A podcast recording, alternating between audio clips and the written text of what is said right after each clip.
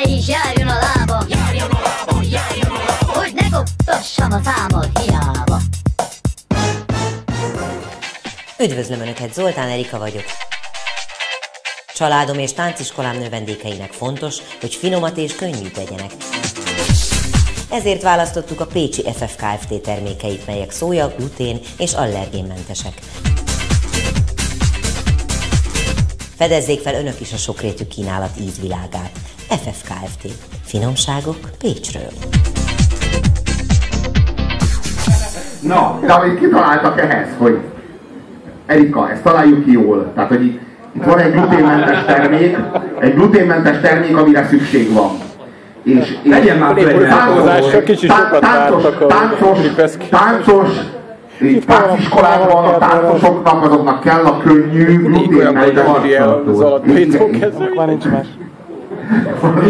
Nincs örülni nagyon rossz, de meg arctartó. Soviniszta geci vagy az az igazság.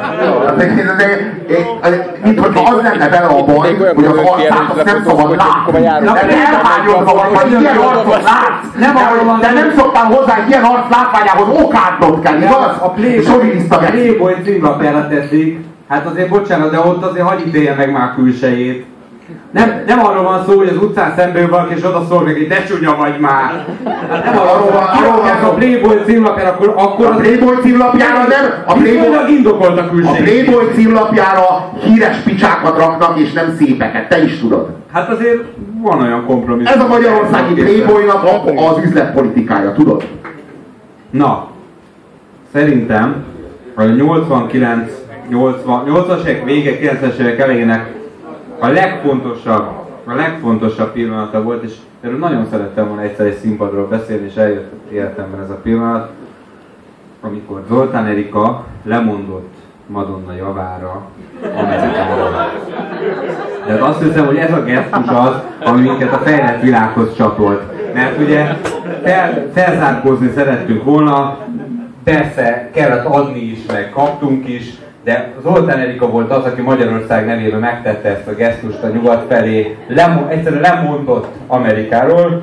Ugye azt mondja szó szerint, Madonna, Madonna, ő, ő benne szólítja meg Amerikát, a föld gyorsan forog, Oké, ezt így megszoktuk, ez, ezekben a számokban mindig forog a föld, de egyébként az tök nagy dolog, hogy 500 év alatt eljutott a pop szintére is ez az információ. Eh, Madonna, Madonna, születnek csillagok, Madonna, ez ugye magára utal, hogy azért vigyázzál. Ez, ez a burkolt fenyegetés.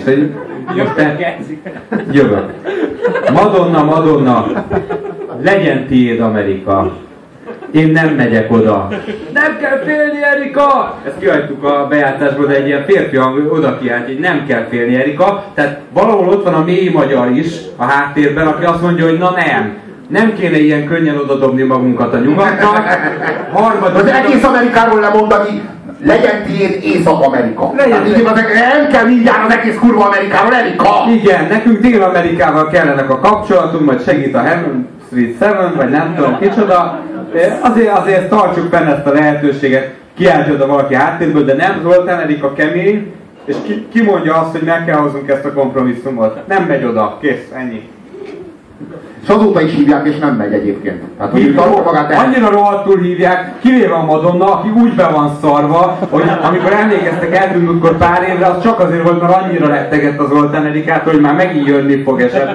Mert, mert már azt hitt, hogy eltűnt, de aztán, aztán Erika szíkén megint feltűnt, aztán megint amikor azok a pécsi húsok voltak, az, és pont, pont képzeljétek el, hogy itt volt, és forgatta az Eritát, és akkor egyszer csak kivett egy ilyen húst, és oda volt, és meglátta, és azt mondta, úristen, menjünk haza, mert még a végén előbb ér haza, mint én, és akkor nem fogják tudni, hogy kit választanak. Jobb lenne, hogyha otthon tartózkodnánk. Evita C. Az, a, de tényleg egyébként az a, az a fantasztikus ebben a... Lá, láttátok ezt a pop-hopot? Hogy került ide a címlapra? Hát úgy, hogy Erika szín. Ö, A pop-hopot. Láttátok a pop-hopot?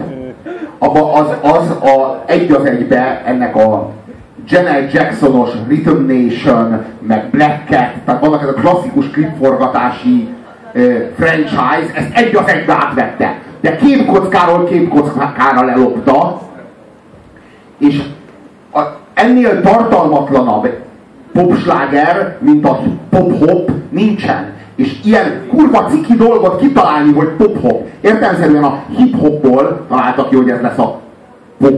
Új műfaj. Egy új műfaj, ami egyetlen egy számra sem volt jó. Tehát, és az, azt mondja, hogy ha beindul a pop-hop, az igazi pop-hop. Igen, igen, pop-hop, everybody pop-hop. Még mindig feltételes módban vagyunk, tehát még mindig az, hogy ha beindul a... Ha. Ennél, ennél nincsen, ennél nincsen tartalma. Arról énekel, hogy szerelembe esni a zenével. Ilyen ez a pop-hop.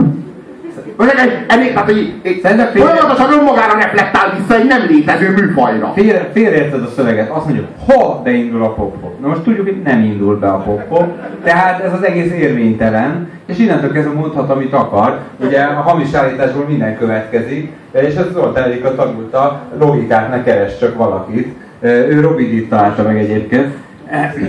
Na most egyébként túl, túl sex, sexy lány.